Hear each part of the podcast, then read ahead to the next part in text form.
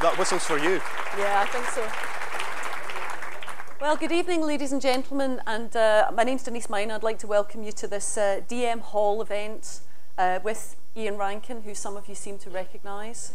Um, uh, Ian's going to be, I'm, I'm delighted to say, Ian's going to be reading from his new book, which is the next Rebus novel, um, called The Naming of the Dead, this evening. And uh, it seems kind of... It's not just called that this evening, it is called that. I don't know how loose you want to keep it. Um, I feel as if I'm screaming at you. Am I incredibly loud? No, it's okay. It's all right. It just sounds that way to me. Okay, well, Ian hardly needs any introduction. He's practically the King of Scotland, but I wrote a small introduction, a couple of lines. Um, as a PhD student, um, Ian misused his... That's what he's supposed to do. He knows exactly what he's here for, doesn't he? Uh, as a PhD student, Ian misused his grant to write, is it three novels you wrote? Uh, yeah. yeah. Uh, the first of which is unpublished, and his wife says it's the best novel he's ever written, so maybe one day he'll bring that out. Uh, one of those books was the first ever uh, Rebus novel. Uh, since then he's written seventeen Rebus novels. Yeah. An almost infinite number, an almost infinite number of uh, Rebus novels, three Jack Harvey novels, and innumerable stories. Um, this has nothing to do with anything, but once I was at an award ceremony, and Ian had been shortlisted for the Dagger Award for the best short story for the year. And for that, you get a little pin with two daggers across. And he didn't win, and I went up to him afterwards, and I said, "Sorry, you didn't win." And uh, he went like that, "I'm not bothered." And he opened his jacket, and he had two holding his collar down like a cowboy. A very arrogant, obnoxious man. um, as well as all of that, he's. I, I was trying to write out the number of awards he's won, and he's won almost everything, apart from the Booker, which obviously is a moot point, uh, because genre doesn't get considered for the Booker. So, um, and he hasn't won a Nobel Prize. He's won uh, Gold Dagger, the Diamond Dagger for the Lifetime Achievement Award, an Edgar, uh, um, several honorary degrees, an O B E, Uh, which he may tell us about the ceremony for. Uh, apparently it was to do with the Oxford Bar. He didn't go to the Queen's house. Um, uh, he refused to go. He said it would be a rotten party. The, per- the purview was rotten, apparently. And um, uh, as well as that, he's a T V presenter. He's done a T V series about the nature of evil, um, been on Friday Night Review, the Newsnight Review programme a lot. And um, it's not even to mention the two adaptations of the John Rebus uh, novels for television. And there's a Jack Harvey um, book being filmed next. Stay att- pay know. attention to what That's I'm talking right. about. Don't just doze off. I've, I've no idea. Um, yeah, I think they're actually filming here next week. They're filming one of the Jack Oh, no, yeah, no, that's a short story. Uh-huh, yeah. short story. Mm. Um, okay, right, so uh, the next Rebus novel is called The Naming of the Dead. It's out in October this year. Is that right? Yeah. Yeah, I thought you were going to interrupt me. And yeah. I'll stop talking now because October. I suspect you may be quite interested in the man next to me. eighteenth of October eighteenth of October It's and, published. Uh, fire exits are there if there's a fire. Fire exits are there. And uh, mobile telephones phones are off. off yeah. Not on. Off. Did we mention it's, this event is sponsored by D M Hall? Excellent. D M um, Hall, I have mentioned them good. already. Uh, house, awful lot of housekeeping. Um, yeah, so uh, yeah, I was going to do it. Thank you, Denise. That's yeah. fantastic. Well done. Um, and uh, she says before we went on, she said, "I'm far too relaxed about this." And uh, doesn't t- you didn't show. Didn't show, didn't show. Very, very uptight and professional. Uh, so this is the, the this is the proof, which is what all authors. Well, we don't always get sent posh ones like this, but it's basically the manuscript but corrected, and then they bound, bound it up and they print off two hundred and send them to very important people. Didn't you get one, I did didn't you? Get one. Sorry. Uh, so you've not read it yet? Nobody's read it yet, as far as I know. Um, nobody's heard them yet. I was going to do a quick reading from The Naming of the Dead, um, and it begins on Friday, the first of July, two thousand five. In place of a closing hymn, there was music. The Who, "Love Reign O'er Me." Rebus recognised it the moment it started. Thunderclaps and teeming rain filling the chapel. He was in the front pew. Chrissy had insisted. He'd rather have been further back, his usual place at funerals. Chrissy's son and daughter sat next to her. Leslie was comforting her mother, an arm around her as the tears fell. Kenny stared straight ahead, storing up emotion for later. Earlier that morning back at the house, Rebus had asked him his age. He'd be thirty next month. Leslie was two years younger. Brother and sister looked like their mother, reminding Rebus that people had said the same about Michael and him, the pair of yous, the spit of your maw, Michael. Mickey, if you preferred, Rebus's younger brother, dead in a shiny-handled box at the age of fifty-four. Scotland's mortality rate that of a third-world nation. Lifestyle, diet, genes, plenty of theories. The full post-mortem hadn't come through yet. Massive stroke was what Chrissy had told Rebus on the phone, assuring him that it was sudden, as if that made a difference. Sudden meant Rebus hadn't been able to say goodbye. It meant his last words to Michael had been a joke about his beloved Wraith Rovers in a phone call three months back. A Wraith scarf, navy and white, had been draped over the coffin alongside the wreaths. Kenny was wearing a tie that had been his dad's, Wraith's shield on it, some kind of animal holding a belt buckle. Rebus had asked the significance, but Kenny had just shrugged. Looking along the pew, Rebus saw the usher make a gesture. Everyone rose to their feet. Chrissy started walking up the aisle, flanked by her children. The usher looked to Rebus, but he stayed where he was. Sat down again so that others would know they didn't have to wait for him. The song was only a little over halfway through. It was the closing track on Quadrophenia. Michael had been the big Who fan, Rebus himself preferring the Stones. Had to admit, though, albums like Tommy and Quadrophenia did things the Stones never could. Daltrey was whooping now that he could use a drink. Rebus had to agree. But there was the drive back to Edinburgh to consider. The function room of a local hotel had been booked. All were welcome, as the minister had reminded them from the pulpit. Whisky and tea would be poured, sandwiches served. There would be anecdotes and reminiscences, smiles, dabs at the eyes, hushed tones. The staff would move quietly out of respect. Rebus was trying to form sentences in his head, words which should act as his apology. I need to get back, Chrissy. Pressure of work. He could lie and blame the G eight. That morning in the house, Leslie had said he must be busy with the build-up. He could have told her, I'm the only cop they don't seem to need. Officers were being drafted in from all over.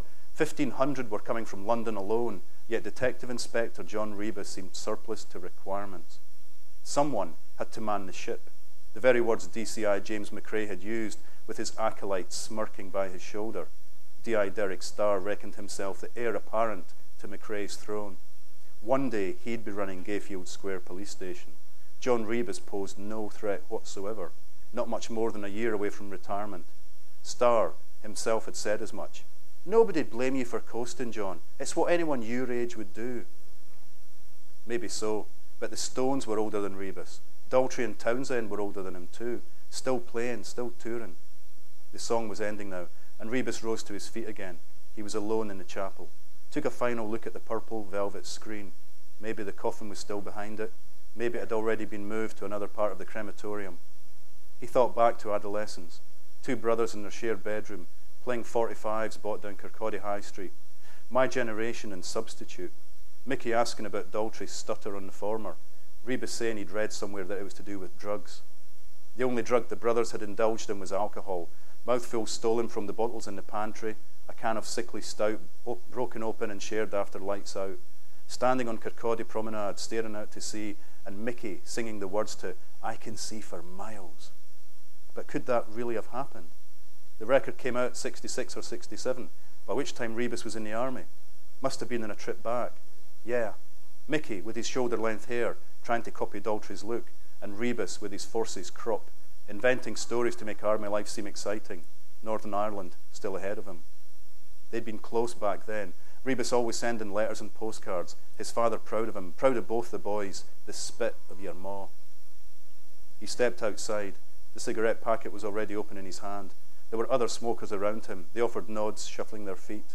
The various wreaths and cards had been lined up next to the door and were being studied by the mourners. The usual words would crop up, condolence and loss and sorrow. The family would be in our thoughts, in our prayers. Michael wouldn't be mentioned by name. Death brought its own set of protocols. The younger mourners were checking for text messages on their phones. Rebus dug his own out of his pocket and switched it on. Five missed calls, all from the same number. Rebus knew it from memory, pushed the buttons and raised the phone to his ear. Detective Sergeant Siobhan Clark was quick to answer. Uh, no, no, no, no, no, no, no, no, no, no, no, no, no, you, you thought that was it. I did, I did. You, you hoped, you, you were dearly hoping that was it. And yeah, I was going to give you a tiny wee snippet from Saturday, July the second. Rebus awoke to daylight and realised he hadn't closed the curtains the previous night. The T V was showing early morning news. It seemed mostly to be about the concert in Hyde Park.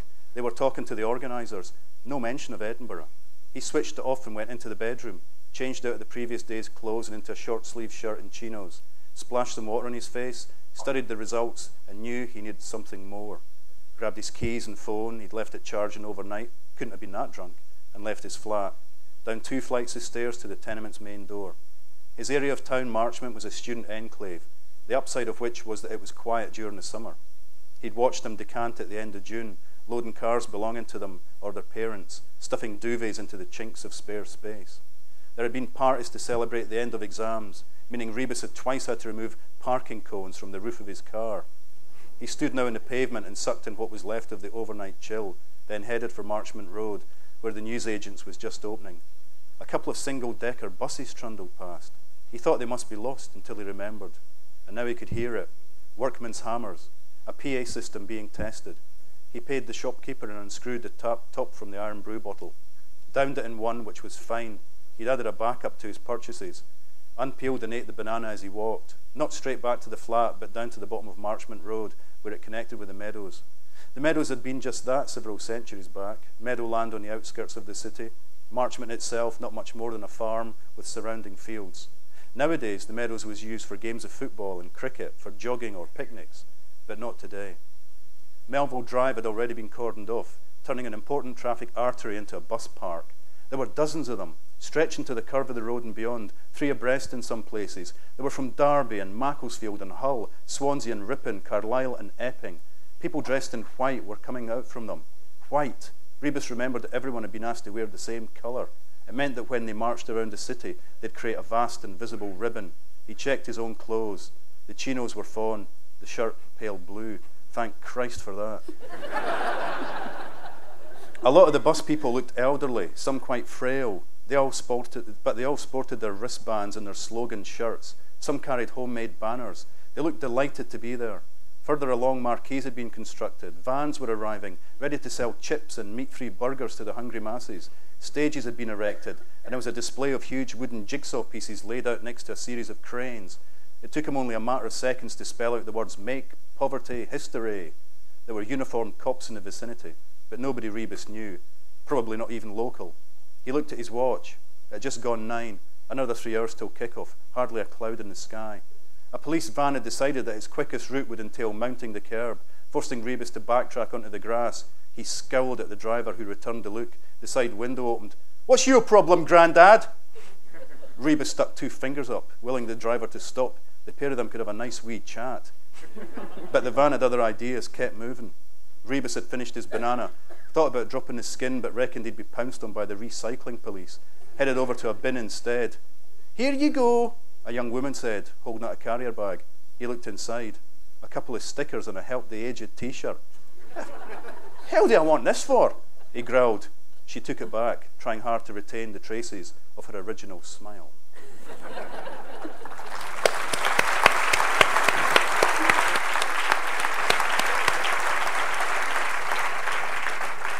Well, um, that's uh, during the G eight last year. G eight, the whole week. The whole week. So what made you want to write about something that contemporary? Because that's a bit dicey, isn't it? You can get it. Um, It is, but yeah, I mean, it can get old very quick, I suppose, uh, is one problem. But it was just such an amazing week for all kinds of reasons that as early as April or May that year, I thought, there was so much stuff in the media, and, and I just thought this is going to be an, an incredible week in Edinburgh. What a backdrop to a crime story. And of course, the thought that went through my head was, who's the one detective who just won't play any part in this whatsoever? Because the high Hygieans don't want him getting anywhere near the, the, the bigwigs who are flying into town. And so he's, he's derailed, he's sidetracked, which is how Rebus likes it, so it was a perfect opportunity. When a, when a murderer does come in, he's the only person in the station.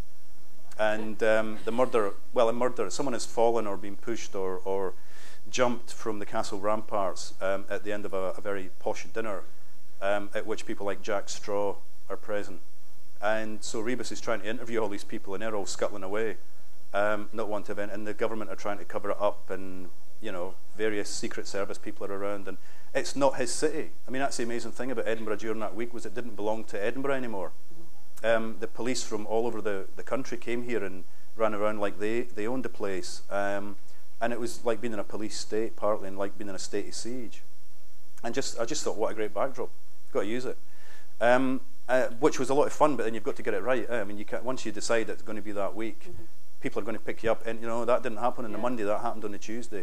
Mm-hmm. Or, no, that didn't happen in Princess Street, son. That was actually up uh, Coburn Street. And, you know, uh, and no, it wasn't the McDonald's they were attacking. It was the uh, Burger King. So... Um, So there was quite a lot of work then. It took me a long time.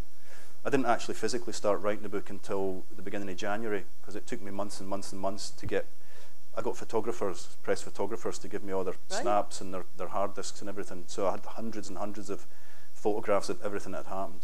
Even things I hadn't been at, I had sort of quite a lot of um, evidence about it. So I could describe the police horses and what the demonstrators looked like and everything. And it just... There were some nice anecdotes and... Uh, And, and also, I mean, the whole the whole four hundred page construct really has been put together only so that Rebus can meet George W. Bush. if I'm if I'm being honest, uh, it was complete manna from heaven when I discovered that George W. on his fifty-ninth birthday flew into Gleneagles by helicopter, got on his bicycle, and bicycled straight into a police officer, and put the police officer in, in hospital. And uh, George then spent, if you see any photographs of the G eight leaders all standing there, he's got like elastoplast on every knuckle from falling off his bike. It's Rebus he hits, isn't it? Um, it's not Rebus he hits, it's Rebus who causes him to fall off his bicycle. and then uh, and then Scarpers. So the whole thing's put together just for that one gag to get in there. I think it's worth it. I think it's worth it.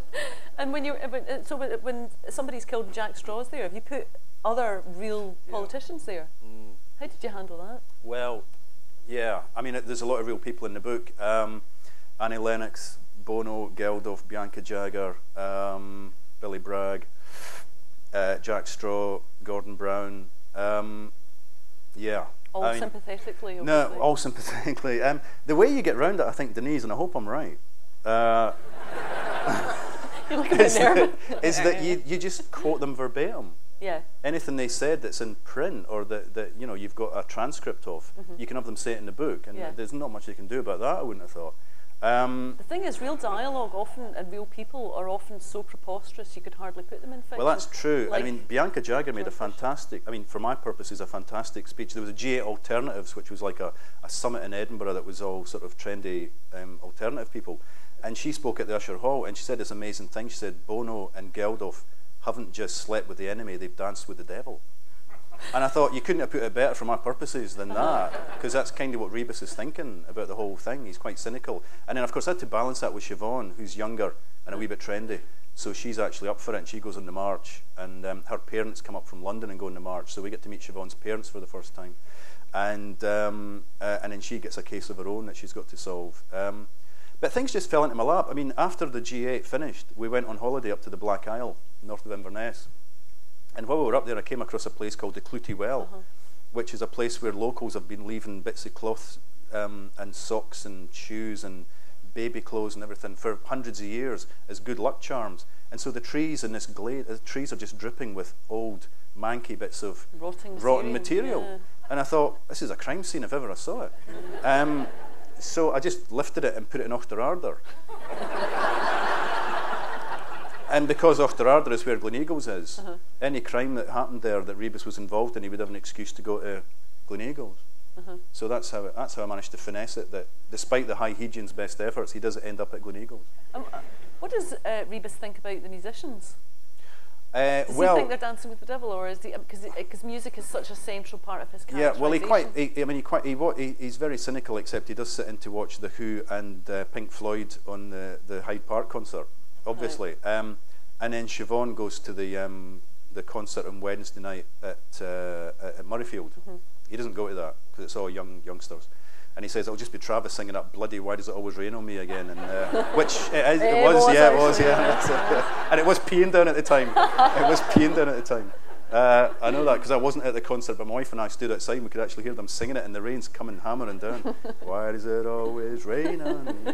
Uh, yeah, so what does he think about it? I mean, I think he's quite cynical about the about you know um, the reasons why, or the, the the fact that pop stars think they can make a huge difference, yeah. and um, he doesn't think they can, whereas Siobhan thinks they can, and I think I'm somewhere in between. So you say it's in both parts of the readings. The first part says he's got a year until retirement, mm. and in the second one, obviously, they're talking about his age. Does, is Rebus going to retire soon? Yeah. How many books away? One. For those of us, one more, only one more Rebus book. One more after this. Yeah, he hits sixty in the next book, and um, um, he will retirement will be forced upon him by the, the government. You know, because it's a it's a legal thing that the police retire at sixty. Unless um, there's a fan of the books who's an M S P who's trying to get the law changed. um,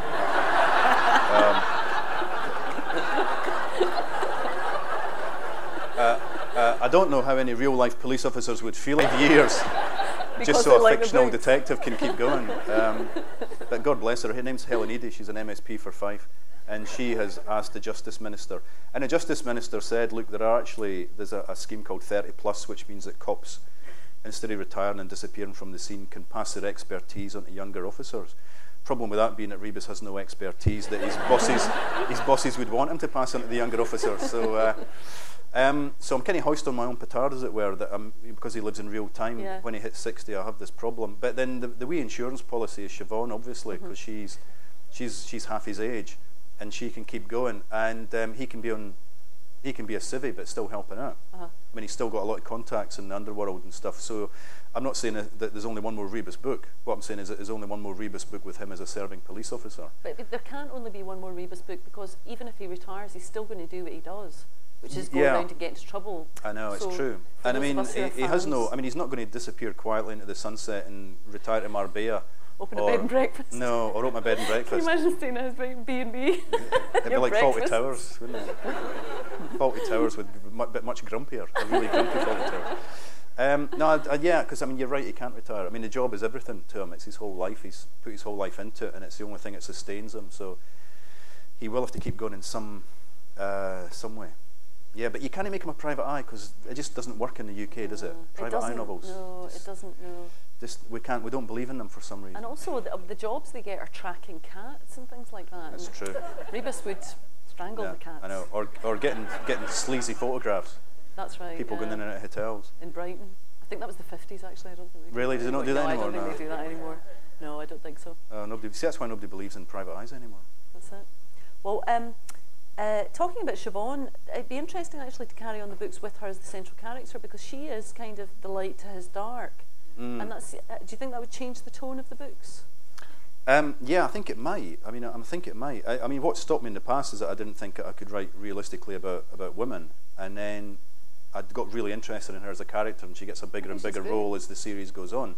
Uh, and of course, now that um, now that Alexander McCall-Smith has proved that men can write about women, mm-hmm. um, in a really believable way, Madame Ramott's way, yeah. yeah. Um, I thought, well, if he can do it, maybe I can have a go with uh, with Siobhan. Yeah, I think it would. I mean, she's learned enough from Rebus that makes her a good detective, but she's not nearly as cynical as him, and she does. Uh, the only thing is, she does play by the rules, and cops who play by the rules can be quite boring. Mm-hmm. Yeah. Um, I mean, that's why a lot of detectives, a lot of cops, like crime fiction, is because we get to break all the we get our characters to break all the rules that they're not allowed to break anymore. Mm-hmm. Uh, I mean, Rebus in some ways is a throwback to that guy that you, in Life on Mars, that T V show. You know, the, the, the guy in the sheepskin jacket is kind of, oh, that's Rebus. You know, it's the way that people used to police with a bottle of whiskey in the bottom, bottom drawer. Yeah. And the idea of an interview was just grabbing them by the lapels and slamming them against the wall and saying, "Tell me what I want to know." Um, I mean, a, a real-life cop detective uh, who I, I know in Edinburgh, the only time he's really been annoyed with me was in Black and Blue, when I do have Rebus push a suspect off a chair onto the floor, mm-hmm. and he said, "Ian, we would have got away with that ten or fifteen years ago, but not now." Yeah. Uh, and that was back in Black and Blue, which was in the early nineties. Um, so Rebus is a throwback. But on the other hand, the chief constable in Lothian and Borders used to say that he wished he had one like. There's room for one like Rebus, but only one. Mm-hmm. Um, you can have one maverick in your in your force, and that's about it. So he does have a role to play. What would you write about if you weren't writing with John Rebus then, apart from Siobhan? Um. I, Standalone thrillers, political thrillers, maybe. Um, I think there's a, you know, I think it, that. Um, I'm, I mean, I'm just interested in, in the way the world works, the, the way countries work, and uh, society works, and so that kind of book. But I think the thriller can do that as effectively, if not more effectively, than other forms like the literary novel. Um, and how you differentiate between the two, I'm not exactly sure. I recently accused, accused. Um, Ian McEwan to his face of being a thriller writer masquerading as a literary writer, and he was he was absolutely thrilled by that. Was he? Yeah, yeah. He was absolutely thrilled by that. He said, you know, I said, "You used the form of the thriller," especially on Saturday, you actually use the form of the thriller, um, uh, and, and just, you know, but it, it, somehow it's a literary novel, not a thriller. Um, and, and he was, he said, yeah, that's, yeah, that's spot on, and he's done it in previous books mm-hmm. as well. Yeah. So I think the barriers are beginning to crumble. What when do you think about the high art, low art distinction? Because you've never been considered for the Booker because you write genre, and uh, uh, I don't know if you know this, but crime writing's regarded as sort of the dirty um, little sibling of the black sheep of the family in literary circles. I quite like that, though. I mean, I, d- I do. I mean, I, you know, I do like the fact that we operate as a gang. Mm. We're the we're the we're the k- kids at school you don't want to mix with. You know, uh, we're, we're the ones um, with nits.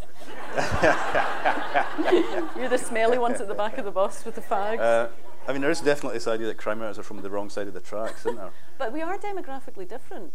If you talk to crime writers, I think we are generally from more working class backgrounds and uh, a lot more regional accents and far fewer Oxbridge graduates, and uh, we are we are I think the that kids at the back of the bus with the mitts. I think that's. I never did wear mitts. Did you ever? I never no, wore knits. mittens. Oh, knits! I think I said mitts. Knits? I've never had knits in my life. How dare you? How dare you? You must have had knits. I've never once. had never had knits never in my life. Knits. And you know something? I'm going to get an itchy head now. No. And You've I'm going to and well. I'm going to start scratching it. And everybody, look, he's scratching. Everybody's going to start. And we're all going to think we've got knits now because you've mentioned them. Oh, don't mention knits. Nothing about mittens. They only go to dirty hair. My mum says so. So you were a boggin kid. No, clean hair.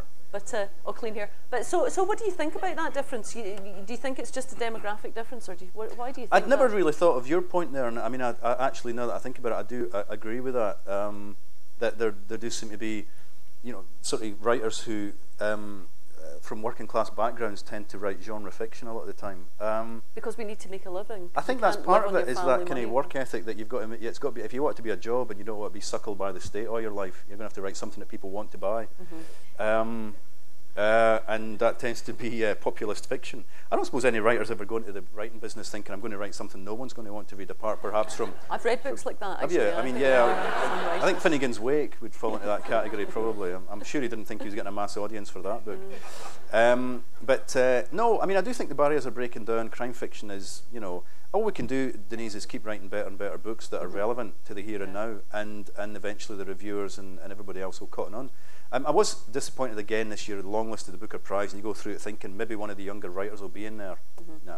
Nothing. Um, no, nothing that could even be construed as being close mm-hmm. to a crime novel. Um, so that is disappointing, but, you know. But they actually, they actually will not consider people because they're genre. Because apparently, um, no. Well, I don't know because I mean, public. Well, and this is getting boring now. But publishers can put any books in they want. They yeah. can put two. It used to be they could put two books in. And I mean, my, I know my publisher sent books of mine into the Booker Prize before. They just laughed. And and Val, Val one year did get on a long list before before they used to print the long list. Before they used to publish the long list, there was oh. a year when her and a and, a, and a Oxford-based crime writer, two crime writers were on the long list. Tony Strong. Anyway, this isn't of interest to you. Sorry, this is gossip about. I know, we're just gossiping. That's and, very and how's the family, by the way? So you going on holiday? Uh, um, I wanted to ask you about Oban this year. We went to uh, Oban, Oban, Oban, top class. Yeah, it was lovely. You're looking for more crime sites. You're supposed right. to be on holiday. Actually, I went to Balamori. Did you? Yeah, no, there's a, there's a crime scene waiting to happen. Yeah. The dark side of Tobermory. There, there has to be a dark side. What's the story? That's right. That's the tagline. That's the tagline. Um, there's a friend of mine called Jackie Leaven. He's got a new album out under a pseudonym for some bizarre reason, um, Sir Vincent Lone, and the, the closing track is called Balamori Death Chant. Fantastic. Anyone with small children could understand why that is. Um, I like Balamori. Do you like Balamori? Yeah. Do you like... Uh, well, anyway. Uh, I was going to say uh, the Teletubbies are in my head. And no, I don't like Teletubbies. I don't I'm like so Teletubbies. Scared of them. I like the Shiny Show and yeah. uh, oh, Pingu. You've got to like Pingu's Pingu. Pingu's fantastic. Pingu's You've got great. to like Pingu. I get my small children by the back of the head and make them watch Pingu the first day to get it. But I'm so keen for them to be fans. It is, it is sad though when your kids go off to school and be- see Babies is still on and you're still watching it.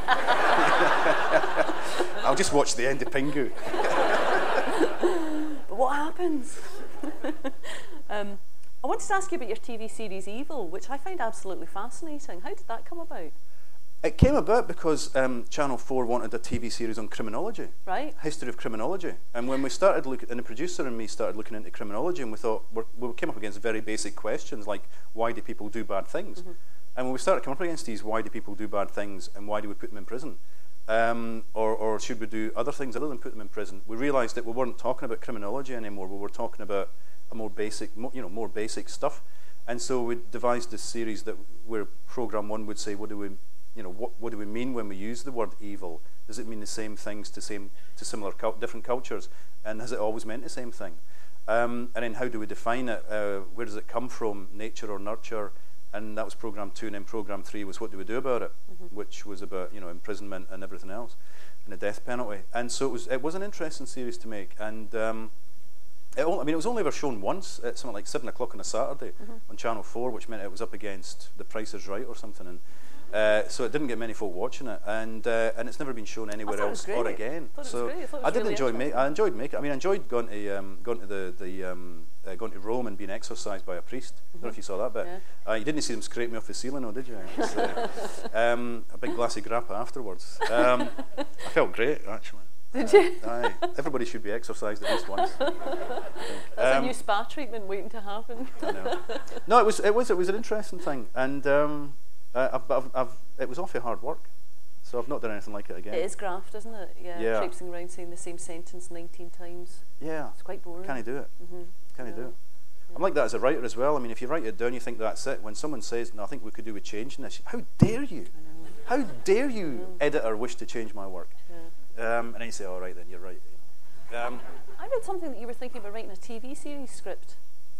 And you said you found it awful hard going because it was like writing by committee. And yeah, yeah. And you weren't just I think allowed that to is think, true. Just make change the ending before they started. Everybody gets it everybody gets a say, and, oh. and yeah, they get you to change bits of it that you don't really want to change. And there's a short story of mine, um, very a film very loosely based on a short story of mine, The Acid Test, being shot just now in Edinburgh, and um, uh, you know that went through. F- I, I didn't write the script, mm. but I went through about nine or ten treatments and scripts before the B B C were happy with it. It was actually a mate of mine who wrote it, and he's done a really good job, but it bears no resemblance to the short story whatsoever, yeah. apart from the title. So it's really quite like the Rebus T V series. What do you in think that about respect. that? What do you think about the T V series? Um, well, I mean, apparently with this new series, we can stop. I've got to be careful what I say, because if we were amongst friends, it would be fine, but there are journalists in the room. There's bound to be journalists in the room. I make the same mistake every year. I always say something that gets into the paper the next day. Um, no, I mean, people. T- I don't watch it, but people tell me that they've really... just taken the titles of the books and yeah, radically changed the storylines. Yeah, yeah. um, Everything's been cleaned up. All the stories have been cleaned up. Right. And, yeah. and and they've also, I mean, it's only an hour and a half, which with ad breaks is an hour and a quarter, which is seventy-five pages. Mm-hmm. And there's not a lot you can do in seventy-five pages that's going to be left of a five hundred page, four hundred page novel. Um, so the scriptwriters obviously had a hard job to do. Um, But yeah, so but very successful apparently. I mean, Basi- lots of lots good. of viewers, and it's sold to a lot of territories, and they're just finished making four more. Mm-hmm. So it keeps going, it keeps trundling along, mm-hmm. but with no input from me whatsoever. Yeah, that's probably the better way. I it? think so. I mean, the you either get totally involved, or well, that's a shame. You see, they could have taken the jokes out of the books. I wouldn't. That's not hard, is it? They could take the jokes. No. Do you do you like the T V series? No. There's a lot more, well, lots of people do, maybe not people who, who are hardcore fans, but... Yeah, but you know, even if you're a hugely successful best-selling author in the U K, you might sell half a million paperbacks. Mm-hmm. Five or ten million people will watch it on T V, that's even it. if it's not very good. That's right, yeah, that's even right. If it's not, you know, yeah. So you you just hope that a percentage of those people will go out and buy your books. That's right. Yeah, that's that's, that's a trade-off, yeah. that's what you hope for. Yeah. Um, and it's been interesting to, to hear folks say what, you know, um, Ken Stott's been doing with the character, because, um, you know, they've made him a Hibs fan, which is shocking. uh, I, I've been so careful in the books not to make him either. You know, throughout, you know, he supports the five football teams, no Hibs, no Hearts, because I was, you know, every time you get in the back of a taxi, what team does he support then? Um, you know, I mean, I once did a talk about that Evil series, and somebody stood up at the end and said, you know, your your your thoughts on Evil were really interesting, Mister Rankin, but come on, Hibs or Hearts?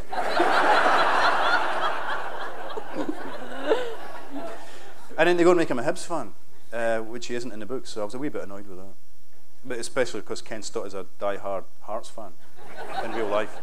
And he said that one of them, he goes out onto the pitch, he goes out on Easter Road, the Hibs pitch, and he goes, yes. And he said that it was the hardest thing he'd ever had to do as an actor. And this is a man who's played Hitler. The man who's played Hitler on screen. Um, I can't actually hear people talking about football, so I don't really know what you just said. It just sounds like in yeah, my yeah, head because yeah, yeah. I, I live in Glasgow. Quite right, and too. Um, so Plastic Thistle fan, then? You just go off to a quiet place, yeah. That's the politic thing to say, Thistle fan. I went to a Thistle match once and uh, we'd been there for half an hour and I said, so when are the big team coming out? And my pal said, this is the match, this is it. Like, there was just, oh, it was just so boring. It was just like watching the anthill mob running up and down a bit of green. It was just tedious, tedious um, stuff. So, but Wacky Races, that's another good series. That is a good series, yeah. yeah. Um, but can I mention uh, the conversation that we had a minute ago about your uh, what you're thinking about doing? Oh, yeah, yeah, yeah. It doesn't involve a machine gun or turning on you or anything like that. In about ten minutes, I'm going to ask you if you want to ask Ian a question. So if you want to sort of drone out while Five we talk minutes. about this thing that's of interest to us, and uh, and you could um, just talk amongst yourself while we talk about this. Yeah. But um, you're you're uh, possibly going to be writing a series for D C Comics, aren't you? Yeah, yeah. Um, but because because you've made it. Um, what so is I've it? embarrassed you've, you've you made it by telling everybody you're. Well, going you've well you've you've made it. You know. Um, Uh, acceptable, you know, it's acceptable now. You've, you've raised the bar, as I keep saying, for um, for comic book writers, because Denise has been doing John Constantine Hellblazer for the last seven issues, I think I'm right in saying, and um, and and they contact they've contacted other writers, mostly crime writers, mm-hmm. and said, "Do you fancy try to do a character or, or someone from the D C universe?" What a great email to get that was when I got that email, um, as a lifelong comic book fan. And um, so, but then I thought, aye, but I'm a bit busy with Rebus, I'll get back to you, and I never did get back to them. And they just jogged, my, jogged me with a wee email last week, and I, I gave I pitched an idea at them, which they got very enthusiastic about. It's fantastic. Um, Do you tell them? Uh, no, I'm not oh, going to tell them. Oh, you're not allowed to? Okay, somebody will All right. But it, it would be a John Constantine Hellblazer, uh-huh. um, uh, sort of standalone, either a graphic novel or a seven-parter. Um, but we've not signed on a dotted line yet, so who knows? Who knows? But, uh, but it, it, I would love to try doing that. It's another wee box I can tick. You know, uh-huh. Had a C D at tick, been on stage with a, a, a rock guy tick, um, presented um, Nick Cave with an award at the Q Awards tick. Did you? Yes. Stood next to Jimmy Page at the same time tick. Put my arm around Jimmy Page, went like that, and said, "Somebody take my photo." Tick. That's so cool, Ian. That's really no, cool. The big cool. thumbs up. It wasn't cool at all. I was running around with this huge, big, shit-eating grin on my face all day. I was sitting at a table for lunch with the Sparks Brothers and Ian McCulloch of Echo and the Bunnymen. What a table! Um, Did Ian McCulloch take his fur coat off? He didn't take his gla- sunglasses off. I don't think he's got eyes. No, he's not got eyes. He's not. He's not he's an got alien. Eyes. He's such a rock star. He's an alien. He's like the guy in X-Men. Um, aye, no. So, so yeah. So, comic book would be great, but it, it might happen. It might not. I mean, I, I hope it does. I hope it does. And I mean, what else am I doing just now? I'm doing. I'm. Do, I'm going to make some. Uh, I'm making a. a I'm making a documentary for the B B C about the writing of Jekyll and Hyde. Are you? Which is oh, going to be out towards the end of the year, because um, you know, lots of good stories about the writing of Jekyll and Hyde. Like he burnt the first draft, or he burnt the the, the novel because uh, his wife didn't like it, and and just started again. Um, and he was on prescription drugs at the time, which were giving him hallucinogenic states of mind. Um, uh, and it's really about. You know, it's really about a polite Edinburgh gentleman whoring by night. It's what it's about. Right. Yeah. It's about the kind of, you know, the society that Robert Louis Stevenson grew up in, and he didn't really want to be part of it. Um, so, yeah, that'll be interesting. And is that one part or Ah, it's just parts? an hour. It's just an hour. And it'll go in, in about December, the same time as the Acid Test, the play, the film that they're making. Fantastic. So that busy. sounds great. Yeah, oh, very busy. Busy for yeah. a lazy guy. Uh-huh, yeah, I know. You fit it in, don't you? You must work. I mean, you tour all the time. I don't. I don't know. I d- really, I don't. I don't tour all the time, and I don't work all the time. Um, I, I try and work as little as possible, mm-hmm. and I try and do as little touring as possible. I try and do as much sitting in Starbucks as possible, mm-hmm. um, which writers can call work, mm-hmm. but it isn't really. Mm-hmm. Um, I'd call that work because I don't like the coffee. I would call that work. Oh, I love their coffee though. Do you? I do. I do. I felt a bit embarrassed a few weeks ago. I'm going to drop another name because a few weeks ago, J K Rowling walked into the coffee shop and she saw me and she came and sat down. And uh, I could see she had this like folder with her with paper and pens and that. And I thought, Christ, if, if she wasn't talking to me, she'd be writing the next chapter.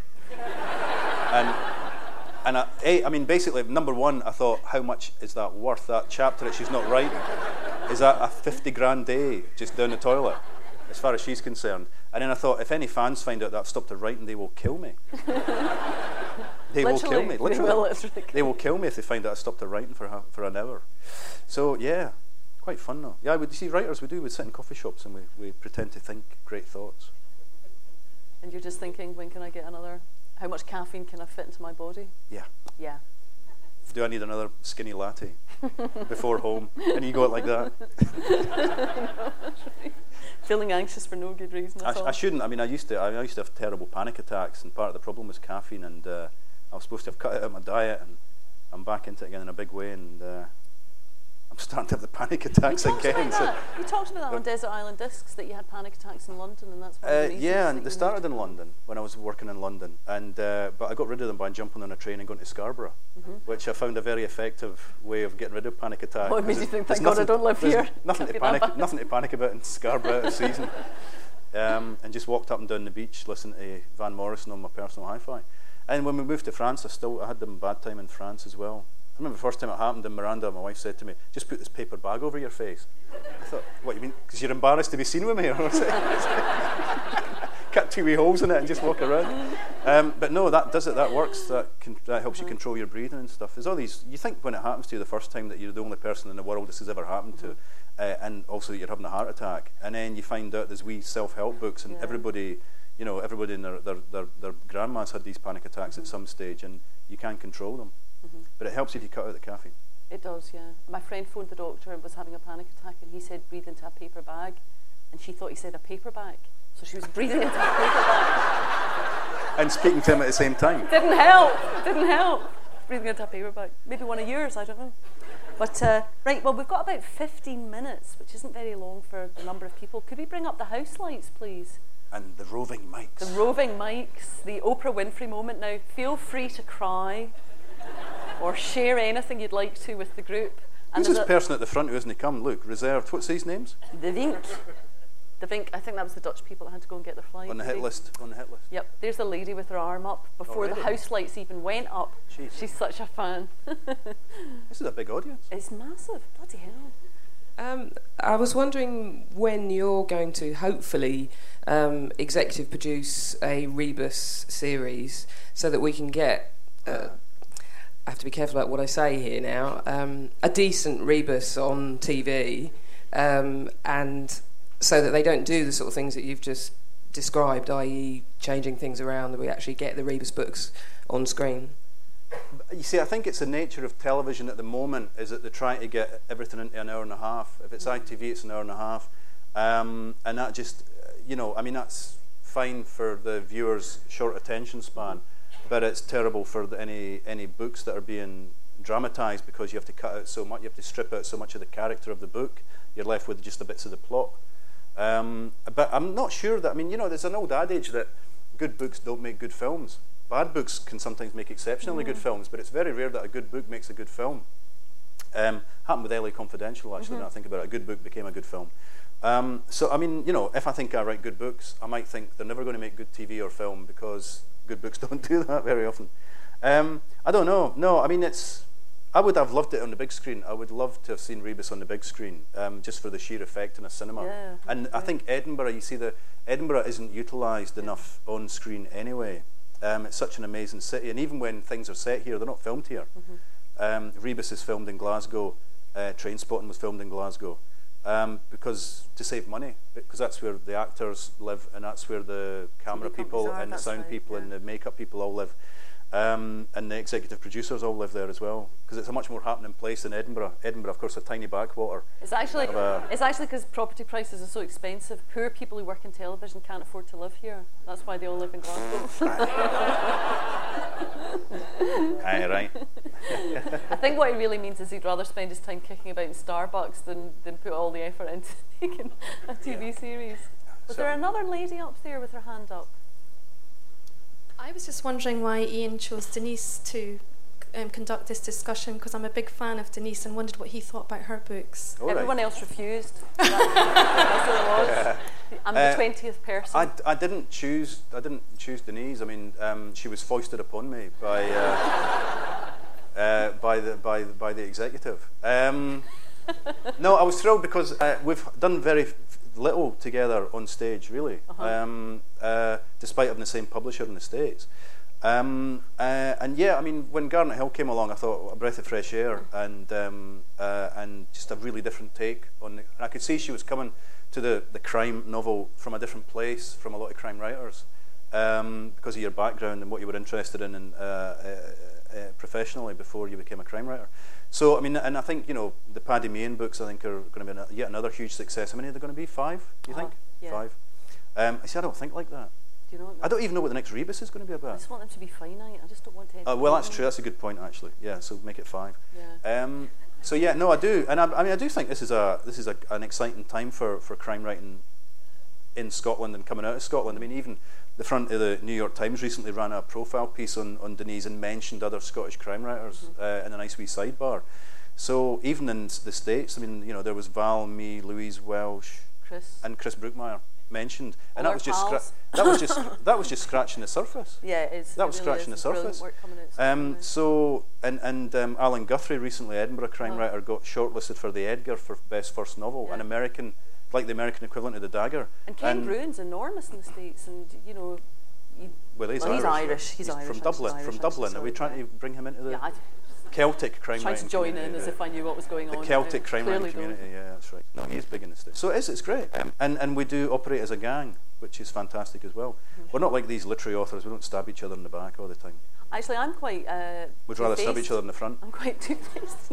No, Ian is very confrontational, and so is Val. So the opportunity to be, um, I don't think either of you two could shut up long enough to stab anybody in the back. Insulting people to their face. You're unprofessional. That's what Val says to people.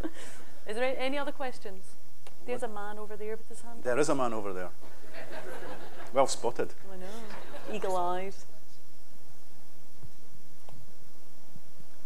Uh, you speak quite pejoratively about other members of the literary community, but I mean, why why do you feel it's necessary to sort of segregate yourselves into some kind of discrete community within the literary world as writing a crime novel? I mean, don't you approach it as sort of like a literary act in and of itself as opposed to setting out a crime novel? Do you know what I mean? Yeah, well, I don't think we did. I mean, when I wrote the first Rebus novel, I didn't realise there was a, a genre called crime. I mean, I knew that people had written crime novels in the past, but I didn't know, I didn't read crime fiction, so I had no idea that I was going to end up. And uh, I mean, it wasn't my idea, it was the Waterstones or the bookshops putting it in the crime section because they've got a crime section, they segregate you from the start. Um, libraries tend to take mm-hmm. the crime novels and horror novels out from the literary novels and, and general fiction. Well, not even general fiction. Um, and so when that starts happening, um, and, you, and then you find out there's the, the, there's the Crime Writers Association, you think, well, I might as well join them um, since nobody else wants me. Mm. Uh, and then you, you find yourself by accident a crime writer. Um, I don't think um, I don't think I set out to be a crime writer as such. Um, I, I was, you know, the person I was most enthralled to was was William McIlvany, who'd written a Glasgow cri- writer who'd written three crime novels, but had also written literary novels and won the Whitbread Prize and all the rest of it. Um, and but I thought, oh, he, it's okay. He, he, I looked at his books and thought, well, it, it must be okay to write crime fiction. You must get taken seriously, because he writes them and he's taken seriously as a, as an author. Um, but it just didn't quite happen that way. Didn't quite happen. So I don't think we're responsible for the segregation as such. It's just that once it's happened, we're, we embrace it and uh, and make it a strength um, rather than a weakness. But it is, it's very marked if you're a writer and you write a book and it comes out, it happens to be marketed as crime, because it can go either way. Some crime books are marketed as, as literary fiction, and uh, and it is quite random. And then you suddenly realise you you're not invited to a lot of festivals because you're crime. You're not listed with people. You're not up for the same prizes as people. Um, it's treated completely differently, and uh, and really is regarded as, you know, um, very very different from the, like the, the marks are there, and it's, you know, so. Mind you, there are some right turkey crime writers out there. I mean, there are some god awful crime books out there. Mm-hmm. Really are. None of um, ours, obviously. No, no, no, no. But there are. But I mean, you know, there's there's, there's a lot of um, stuff that's pretty much unreadable. But there's an awful lot of literary fiction out there that that's I find right. pretty much unreadable that's as well. Right, yeah. uh, which is why the distinction we tend to make is just good books and bad books. Mm-hmm. Yeah. Yeah. yeah. Uh, but I think it's the whole, whole high art, low art distinction in all art forms. The Ron Muick exhibition, has anybody been to see the Ron Muick? Um, which is like, you know, big, uh, very realistic statues. And that's looked down on by other artists because he used to be a model maker. And he worked for um, Spitting Image, was it, or something like that? And that's really looked down on because he actually makes his own things. Now, if he just thought the idea up and got someone else to make it, then it would be high art. But it's all very random, you know, and it's... Uh, anyway, we're uh, slightly obsessed with it, probably. You sound kind of uh, slightly obsessed with it. I am quite... I'm, I'm fascinated by it. I mean, I really... I, I, now that I know the difference, I'd rather be a crime writer. There you go. Um, uh, Happy because days. I think it's much an easier, a, a much more interesting kind of thing to move in. Happy days. Happy days. Any more questions? this gentleman down here? We're trying to space out the speakers as much as possible. To make you run. Keep you on your toes. I was going to say something, I've forgotten what I was going to say. Never mind. About crime fiction? Christ knows. You you talk about the uh, good books make bad films and bad films good books. So how would you feel about Da Vinci Code film and film and book? Um, well, I mean, hand on heart, I haven't read the Da Vinci Code. Uh, I've not read it, and, and I've not seen the film, so uh, I can comment on it as freely as I like, I suppose. um, my my wife told me not to read it. She read it and said, "Don't bother reading that." And uh, I, her critical judgment is excellent. So I just. That was it for me. But I do feel, I mean, you know, there's there's a lot of sneering about Dan Brown and the quality of his writing, but this guy has actually served his time. I mean, he's he's he's he'd written books in the past which had had no critical or commercial success whatsoever, and he kept on going. Um, and then, of course, got the payoff later on. But I mean, he didn't just come from nowhere. Uh, and I think he thought he was writing a good book. I don't think he was writing a bad book, and I don't think he was. He, he was writing he was, a bad book. I'm sorry, he was, was he? writing. Well, I don't think I don't, don't think it. he thought he was writing a bad book. No, no. And I don't think he thought he was writing a badly written book, which is what most people's um, take on it seems to be, is that no matter how clever the plot may or may not be, the, right, the actual quality of the writing is bad. Um, but then, you know, I like Jilly Cooper, so there's, mm. you know, I mean, a lot of people laugh at me because I like Jilly Cooper novels, but I do enjoy actually our latest one. I'm toiling a wee bit with our latest one. I took it on holiday with me and I didn't read it. Jilly will be heartbroken. That'll she be will. in the papers tomorrow. In Dan Brown, there are bits where he's cut and pasted the same description into two different bits of the book. No, that's not good writing. That's pretty short. I mean, it's monstrous already. Have you read the book?